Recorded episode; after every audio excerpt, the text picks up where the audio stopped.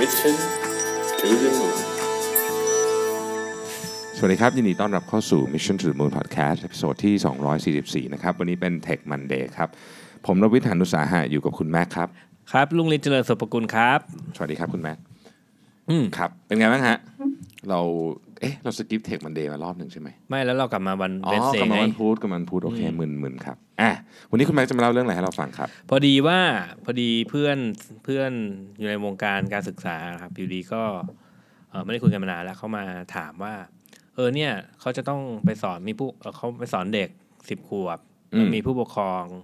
เออเขามาขอคำปรึกษาว่า เออเนี่ยเห็นเด็กชอบเล่นเกมเยอะ อืมแล้วก็จะดีกว่าไหมถ้าเปลี่ยนความสนใจของเด็กจากการเล่นเกมมาเป็นการสร้างเกมแทน ให้เด็กสร้างเกม ให้เด็กสร้างเกม อ่า สิบขวบ อืม อ่า ผมก็เลย เออ เฮ้ย สมัยก่อนเราก็เคย คือจุด เอ่อ จุดที่ทำให้เกิดประกายในการอยากเป็นโปรแกรมเมอร์เนี่ย คือการอยากทำเป็นเกมโปรแกรมเมอร์มาก่อน อืม คราวนี้ก็เลย เออ พอเพื่อนเขาถามเนี่ยก็ผมก็เลยไปทำการบ้านมาว่า เฮ้ย เนี่ย ถ้าตอนเนี้ย สมัยปัจจุบันเนี่ย คนคนหนึ่งหรือเด็กเด็กเด็กโดยเฉพาะเด็กๆเนี่ย อยากจะเป็นโปรแกรมเมอร์ หรือว่าจะเป็นสิบไปทางด้านเกมโปรแกรมเมอร์ต้องทำไงมั่ง อืม ก็เออก็ไปค้นหาข้อมูลมานะครับ ก็เดี๋ยวแยกก่อน แยกประเด็นก่อน คือมันมี 2 ประเด็นว่า คุณอยากจะให้เด็กเป็นโปรแกรมเมอร์ หรือเรียนรู้การเขียนโปรแกรมทั่วไปเนี่ย หรือต้องเป็นเกมโปรแกรมเป็นเกมโปรแกรมมิ่งด้วย อืม เออมี 2 ประเด็น ครับ อืมอันนี้ก็แยกเป็นประเด็นแรกก่อนละกัน ผมคิดว่าเอ่อเดี๋ยวจะมากลับมาเรื่องของเป็นเกมโปรแกรมเมอร์นะ อืม แต่ว่าตอนนี้ก็เรื่องของเป็นโปรแกรมมิ่งก่อนละกัน เด็กๆจะเรียนรู้โปรแกรมมิ่งทำยังไงอืมสมัยนี้มันมี tools เยอะแยะมากที่ที่เอ่อพร้อมขายอยู่ในท้องตลาดนะครับ แล้วก็มีเฟซบุ๊กกลุ่มอันหนึงด้วยที่จริงๆผมก็ไปแนะนำเพื่อนผมนั่นแหละให้เขาให้เขากลับไปที่กลุ่มนี้อืมคือ Facebook เอ่อ Facebook page ที่ชื่อว่า Code Kids อืม อืม ครับ ก็จะเป็นโฟกัสของการเขาเขาจะโฟกัสเรื่องของการสอนโปรแกรมให้ให้กับเด็กเลย ก็จะมีมีทั้งสองส่วนคือสอนให้เขียนโรบอทด้วย แล้วก็มีสอนเขียน Python ด้วยอืมซึ่งก็เอ่อ Amazing มาก ๆ เพราะว่าจริง ๆ แล้วเอ่อถ้าผมจะสอนเริ่มต้นสอนเด็กเนี่ย ผมคงไม่ผมไม่ได้เริ่มต้นสอนจากทูพวกนี้แต่เขาคงมีเขาคงออกแบบหลักสูตรสำหรับการสอนอยู่แล้วแหละเออก็คิดว่าเออพอพอไปเจอ คนกลุ่มนี้เนี่ยก็คิดว่าเออน่าสนใจเนาะเออแล้วก็ลองมาดูซิว่าเอ๊ะถ้าตอนเนี้ยเราอยากจะสอนลูกเราหรือหลานเราในอนาคตเนี่ยจะต้องเริ่มต้นจากอายุเท่าไหร่ดีเนี่ยน่าจะเป็นคำถามที่ผู้ปกครองส่วนใหญ่ น่าจะมีไว้อยู่ในใจแล้วล่ะ ใช่ เออเริ่มต้นกี่กี่ขวบดี แล้วถ้าจะเริ่มต้นจะเริ่มต้นยังไง อืม ครับ ก็เอ่อถ้าเกิดว่าเป็นโค้ดโคดดิ้งสกิลนะครับ คือมันประกอบไปด้วยหลายส่วนมากๆ คราวนี้วิธีการสอนให้กับเด็กเนี่ย ก็คงจะไม่มาสอนด้วยวิธีที่มานั่งเรียนภาษาแต่ละภาษาอย่างนี้หรอก อืม อืมมันต้องมีวิธีหรือมี tools ในการ tools อื่น ๆ ที่ทำให้เอ่อได้รับความสนใจจากเด็กมากขึ้นนะครับ ก็จะมีแบ่งออกเป็น 2 อันที่ผมคิดว่าเออน่าจะแนะนำให้ให้รู้จักกันนะครับ อันหนึ่งที่ที่เขาดังกันมากในโลกของสตาร์ทอัพเลยเนี่ยก็มีสตาร์ทอัพอันหนึ่งชื่อว่า Piper นะครับก็จะเป็นเหมือนเป็นฮาร์ดแวร์คิทคือคุณจะถ้าเกิดคุณซื้อของจากเขาแล้วเนี่ย จะได้เป็นชุดเซตชุดหนึ่ง ที่ข้างในนั้นอะประกอบไปด้วยฮาร์ดแวร์รูปแบบต่างๆ พร้อมกับบลูพินที่เด็กสามารถที่จะอ่านและประกอบหรือทำตามได้คล้ายๆ ประกอบเลโก้อย่างนั้นแหละ อืม ซึ่งคุณแม็กบอกผมเมื่อเช้านี้ผมก็กดสั่งไปเรียบร้อยแล้ว อ่านี่ไงอืม นะฮะเดี๋ยวเดี๋ยวเดี๋ยวเดี๋ยวของมาถึงเดี๋ยวจะรีวิวให้ฟัง เออ ว่าเป็นยังไง แต่อันเนี้ยมันรีควายอย่างหนึ่งคือเด็กต้องอ่านไอ้ instruction manual ได้ ก็ต้องอายุประมาณเจ็ดขวบ จริงๆเขาเขียนไว้ในกล่องว่าเจ็ดขวบ อืม บวก ใช่ คือต่ำกว่านั้นปุ๊บเนี่ย ถ้าเด็กต้องเรียนรู้ด้วยตัวเองปุ๊บเนี่ย มันทำไม่ได้ละ อืม อืมต้องมีผู้ใหญ่เป็นคนโค้ชให้ อืม สมัยตอนเราเด็กๆอะ่ะ เวลาจะเรียนเรียนโปรแกรมมิ่งอ่ะ เราไม่มีทางอ่านไอ้ instruction manual พวกเนี้ยรู้เรื่องเลย อืม อืมมันมันต้องเข้าเหมือนเข้าไปเรียนในห้องเรียน แล้วก็ครูบอกค่อยๆบอกอ่าเด็กๆทำตามแบบนี้นะจ๊ะเด็กๆอ่าตอนสมัยเด็ก ๆ ก็เรียนเลโก้ใช่ไหม อืม ก็อ่ะอ่ะมีเต่าแล้วก็สร้างวงกลมเขียนอย่างนี้อะไรเงี้ยอ้าวเอ่อมาสร้างรูปให้มันสวยงามแบบนี้ก็แล้วแต่จินตนาการของเด็กๆจะทำไปนะครับ แต่เดี๋ยวนี้ก็มีทูอีกสิบตัวหนึ่งที่ค่อนข้างจะฮิตมากในทางฝั่งอเมริกา แต่ว่าเมืองไทยยังไม่ค่อยฮิตเท่าไหร่ ก็คือการใช้ Minecraft เป็นทู อืม อืมก็มีอีกเว็บไซต์หนึ่งที่ว่า code.org code.org นะครับ ก็ practice ในนั้นเนี่ยหนึ่งในนั้นคือค่อยๆ สอนเด็กไปทีละนิดทีละนิด คือเขาไม่ได้สอนเขียนโปรแกรมหรอก แต่เขาเรียกว่าสอนลอจิกในการเอ่อลอจิกขั้นพื้นฐานในการเขียนโปรแกรม เช่น สมมติว่าอ่าถ้าเกิดเราเริ่มต้นกดปุ่มนี้ปุ๊บ แล้วอยากจะให้ตัวละครใน Minecraft เนี่ยทำแอคชั่นเอ่อทำกิจกรรม เดี๋ยวเผื่อใครไม่เล่นเกมเล่าให้ฟังหน่อยว่า Minecraft คืออะไร เออเดี๋ยวกลับมาเดี๋ยวกลับมาเล่า โอเค เออ อ่า ให้ตัวละครในในเนี้ยท อืม ำตามสิ่งที่เอออยากจะทำอ่ะจะต้องทำยังไงเออไอตัว Minecraft เนี่ยจริงเออมันก็จะมีเป็นลักษณะเหมือนเป็นเกมที่มีตัวละครโผล่อยู่ในนั้นเออในบทเรียนเนี้ยมันคือคือตัวละครตัวหนึ่งนะ อืม แล้วก็สิ่งที่เด็กทำได้คือเขาก็ไปเลือกชุดคำสั่งที่ที่เอ่อทางโปรแกรมไอ้ยทางหลักสูตรเนี่ยเตรียมไว้ให้ มาวางวางวางเรียงเรียงเรียงกันไป เช่นอ่ะเดินเข้าไปข้างหน้าหนึ่งเก้าวเดินถอยหลังหนึ่งเก้าวเอ่อทุบหินหนึ่งทีอะไรเงี้ยมา อืม วางเรียงเรียงเรียงไปให้ได้ให้ได้วัตถุประสงค์ตามต้องการ อืม ถ้าเป็นเด็กๆเนี่ยผมคิดว่าเรียนแนวเนี้ยใช้ได้ อืม คือเอ่อเรียนไม่ต้องเรียนรู้ว่าภาษาโปรแกรมมิ่งเป็นยังไง เริ่มต้นจากลอจิกก่อนลอจิกขั้นพื้นฐาน อืม อืมคุณเอ่อเพราะว่าการเขียนโปรแกรมมิ่งเนี่ยลอจิกมันต้องมันต้องนำอยู่แล้ว อืม อืมแล้วคุณถึงค่อยไปเรียนถ้าเกิดโตขึ้นมาอีกนิดนึง ถึงค่อยไปเรียนอ่า data structure หรือว่า programming structure หรือว่าโครงสร้างของภาษาที่มันเริ่มมีความซับซ้อนขึ้นไปอะไรเงี้ย อืม นะครับ อ่ะ Minecraft Minecraft คืออะไร Minecraft คือเกมเกมจำลอง จริง ๆ มันเป็นเกมจำลองสามมิติที่เอ่อกราฟิกมันค่อนข้างจะเบสิกหน่อย แต่ว่าไม่รู้ทำไมที่ฝั่งฝั่งอเมริกาเป็นที่นิยมมากๆ อืม อืมจริง ๆ ก็น่าจะเป็นเป็นเป็นเป็นเกมที่มันเป็นโลกจำลองอะ virtual virtual world ให้คนเข้าไปลอง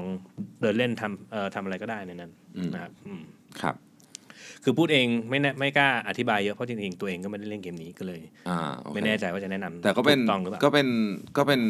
ก็น่าก็เป็นเกมที่เราได้ยินมานานมากแล้ว อืมอืม นะผม นะ เองก็ไม่ได้เป็น แต่ก่อนมันดังมาก เกม ในฐานะเอ่อคนเขาไปเล่นกัน แต่ตอนนี้มันดังค่อนข้างดังในฐานะเป็น tools ตัวหนึ่งที่คนเขาเอามาทำมอดเอ่อทำทำอะไรหลาย ๆ อย่าง ที่มันสร้างสรรค์มาก ๆ เช่น การสอนเด็กเขียนโปรแกรมอะไรเงี้ย อ่าโอเค อืม เพราะว่าเกมแบบเกมสมัยนี้กราฟิกสวยมาก ใช่ใช่ อืม อืม นะครับ อ่ะคราวนี้นั่นนั่นคือ นั่นคือเอ่อขั้นพื้นฐานสำหรับว่าเอ้ถ้าเกิดว่าอยากจะให้เด็กเรียนรู้เอ่อการเขียนโปรแกรมน่ะ อืม จะเริ่มต้นยังไง ไปเรียนรู้จากลอจิกก่อนด้วยวิธีง่าย ๆ ก็เราก็พูดถึงประมาณหกเจ็ดขวบเนาะ อืมหกเจ็ดขวบ ตอนนี้พูดถึงหกเจ็ดขวบ ฮะ คราวนี้เนี่ยผมก็เคยไปเจอหลักเอ่อตอนสมัยเด็กๆอ่ะผมเคยเจออันหนึ่งคือตอนเด็กๆแล้วก็ผมก็อยากเขียนเกมมากๆ ตั้งแต่แบบว่าสิบขวบแล้วนะอะไรเงี้ยก็ไปเรียน Pascal ก็ไม่มีใครสอนหรอกก็นั่งอ่านหนังสือทำเอง แล้วทำทำเองก็ไม่รู้ถูกหรือหรือเปล่า เพราะจริงๆอ่านให้ให้เด็กอย่างนั้นอ่ะอย่างผมเนี่ยไปนั่งอ่านว่าโครงสร้างภาษา Pascal มันคืออะไรอ่ะ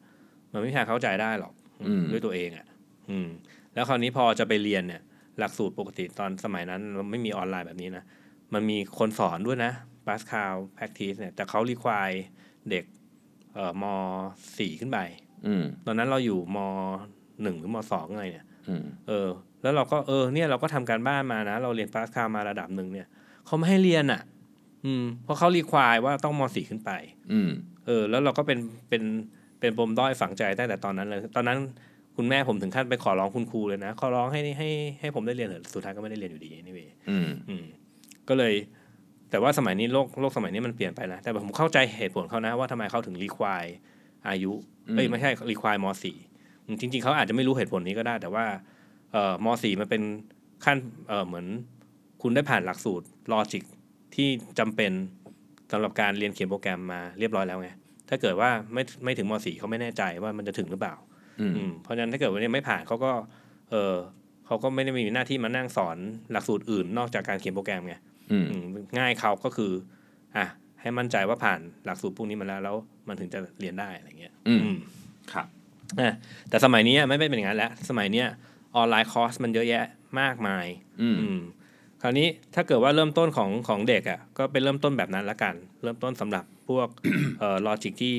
ไม่ต้องหวือหวามาก ไปหัดเรียนรู้เรียนเรียนรู้ลอจิกด้วยวิธีการใดวิธีการหนึ่ง ไม่ว่าจะเป็นเอ่อการเรียงลำดับชุดคำสั่งของ code.org นะ อืม หรือจะเป็นการเรียงเอาสายไฟมาจับต่อตาม instruction ของไอ้ Piper เนี่ย อืม มันเป็นการเรียนรู้ลอจิกรูปแบบหนึ่งเหมือนกัน อืมซึ่งอันนี้ผมผมเสริมคุณแม็กซ์นิดหนึ่งตอนนี้โรงเรียนอย่างโรงเรียนลูกผมเนี่ย เอ่อ เทียบเท่าก็คือปหนึ่ง อืม เขาก็สอนเริ่มสอนละ อืม โคดดิ้งนะ เออ ซึ่งซึ่งแนวโน้มมันจะมันจะน่าจะมันน่าจะเป็นอย่างเงี้ยก็คือ มันกลายเป็นของ เบ คือ สิกเบสิก สมัยก่อนตอนเราเด็กๆ มันมันไม่มีของเล่นพวกนี้ อืม อืมแต่ตอนเนี้ยมันพอมันมี tools พวกนี้จริงๆของเล่นก็เป็น tools รูปแบบหนึ่งเป็นเครื่องมือ ใช่ แบบหนึ่งพอมันมีเครื่องมือแบบนี้ปุ๊บเขาก็เอาเครื่องมือมาใช้แล้วอีกสักพักหนึ่งมันมันจะกลายเป็นค่ามาตรฐานอะ อืม เออที่คนโตขึ้นมาคุณก็ต้องรู้จักการใช้ tools พวกเนี้ย เหมือนที่เราต้องเรียนภาษาอังกฤษตอนเด็กๆอะไรแบบนี้ ใช่ใช่ อืม เพราะฉะนั้นคุณแม่กำลังจะบอกว่า ผู้ปกครองท่านไหน อืม ที่กำลังพิจารณาให้ลูกเรียน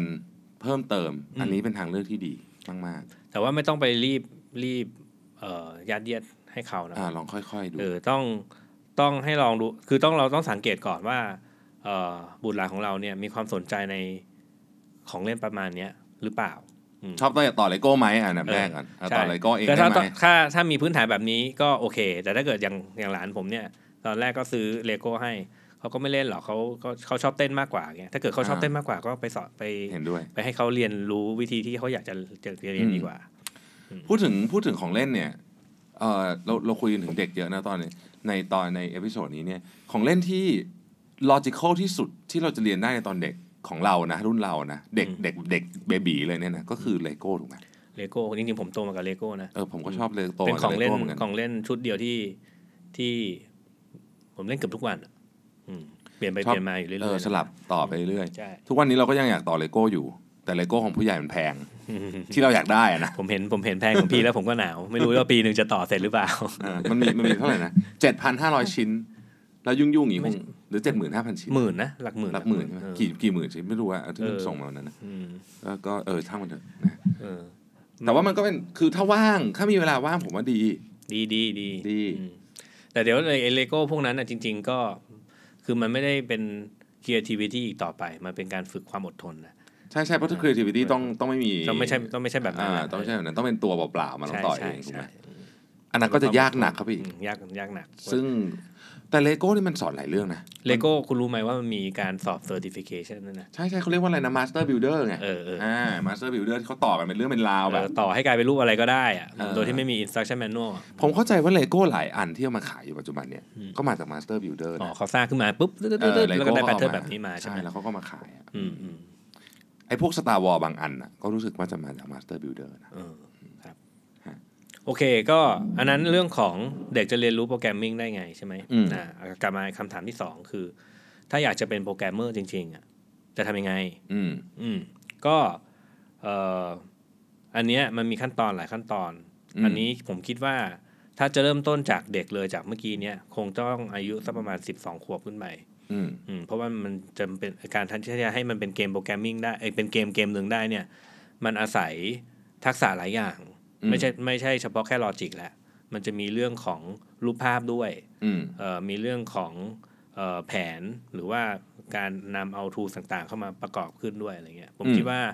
12 ขวบน่าจะผ่านอะไรมาเหมือนเหมือนเมื่อกี้นี่เลยว่าทำไมม .4 ไม่ให้เรียน 12 ขวบน่าจะผ่านอะไรหลาย ๆ อย่างมาขั้นพื้นฐานที่จะสามารถใช้ทูเบสิก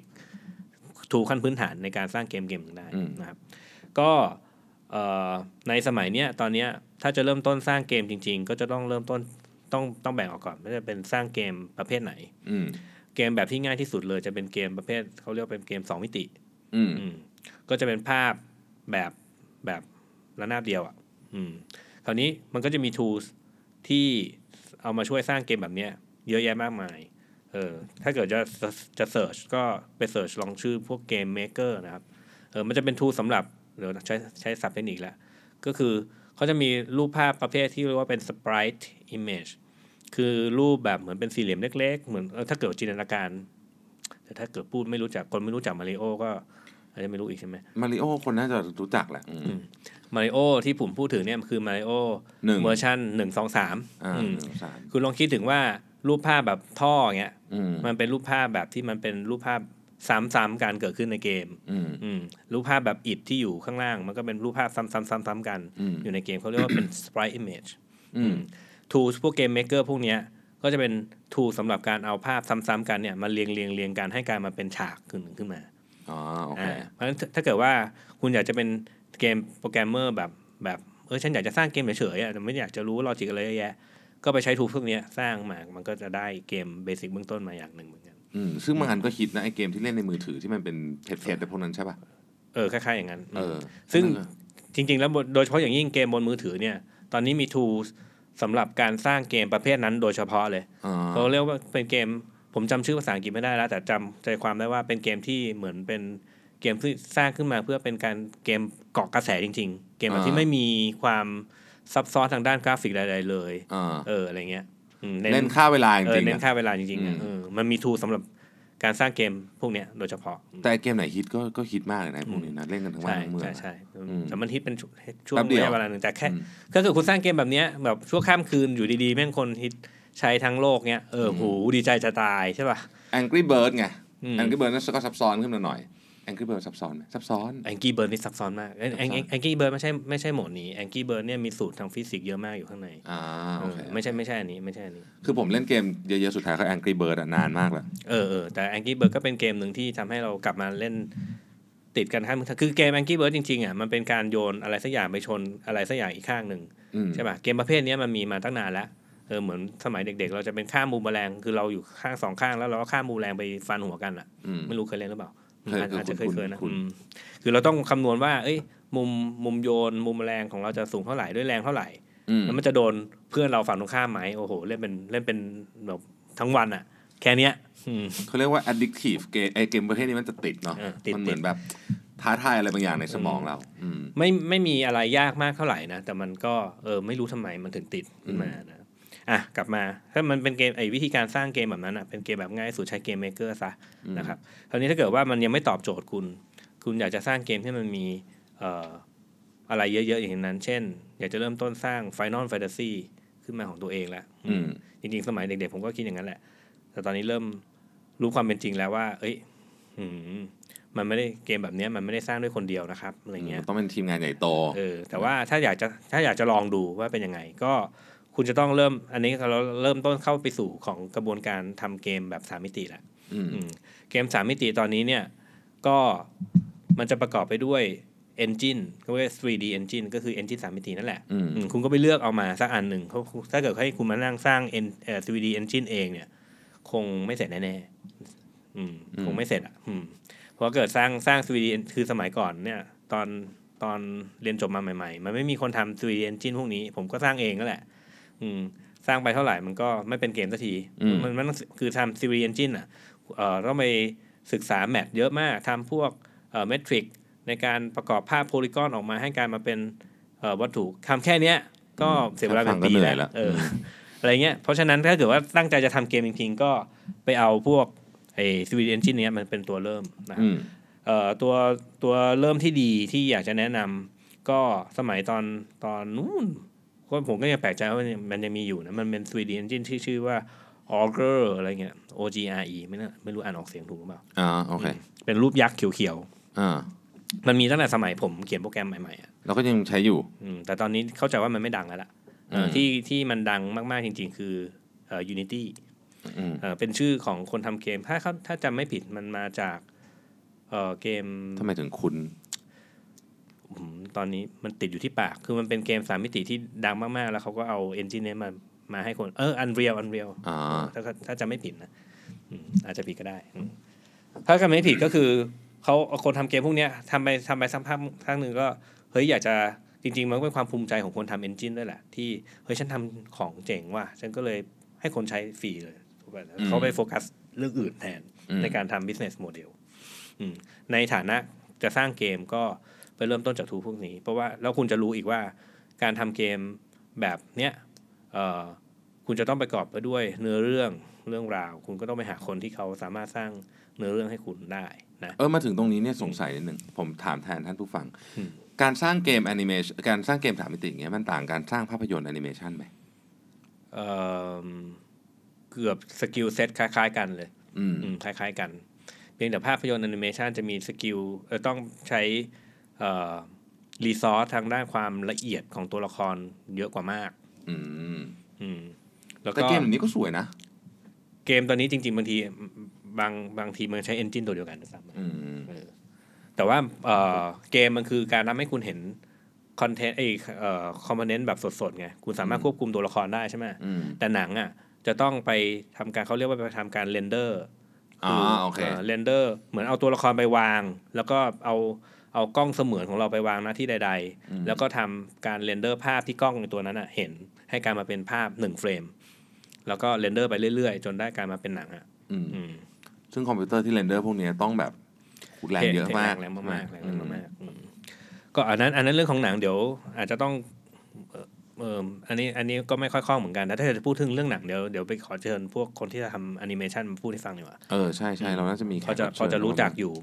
จำนวนหนึ อื ง มคนไทยก็ทำแอนิเมชันเยอะนะ หลายท่านอาจจะไม่ค่อยทราบว่า ใช่ มีคนพวกหนังฮอลลีวูดแล้วก็มาจ้างคนไทยทำ เอ่อ Image Max นะที่ดังมาก อืม ๆเออ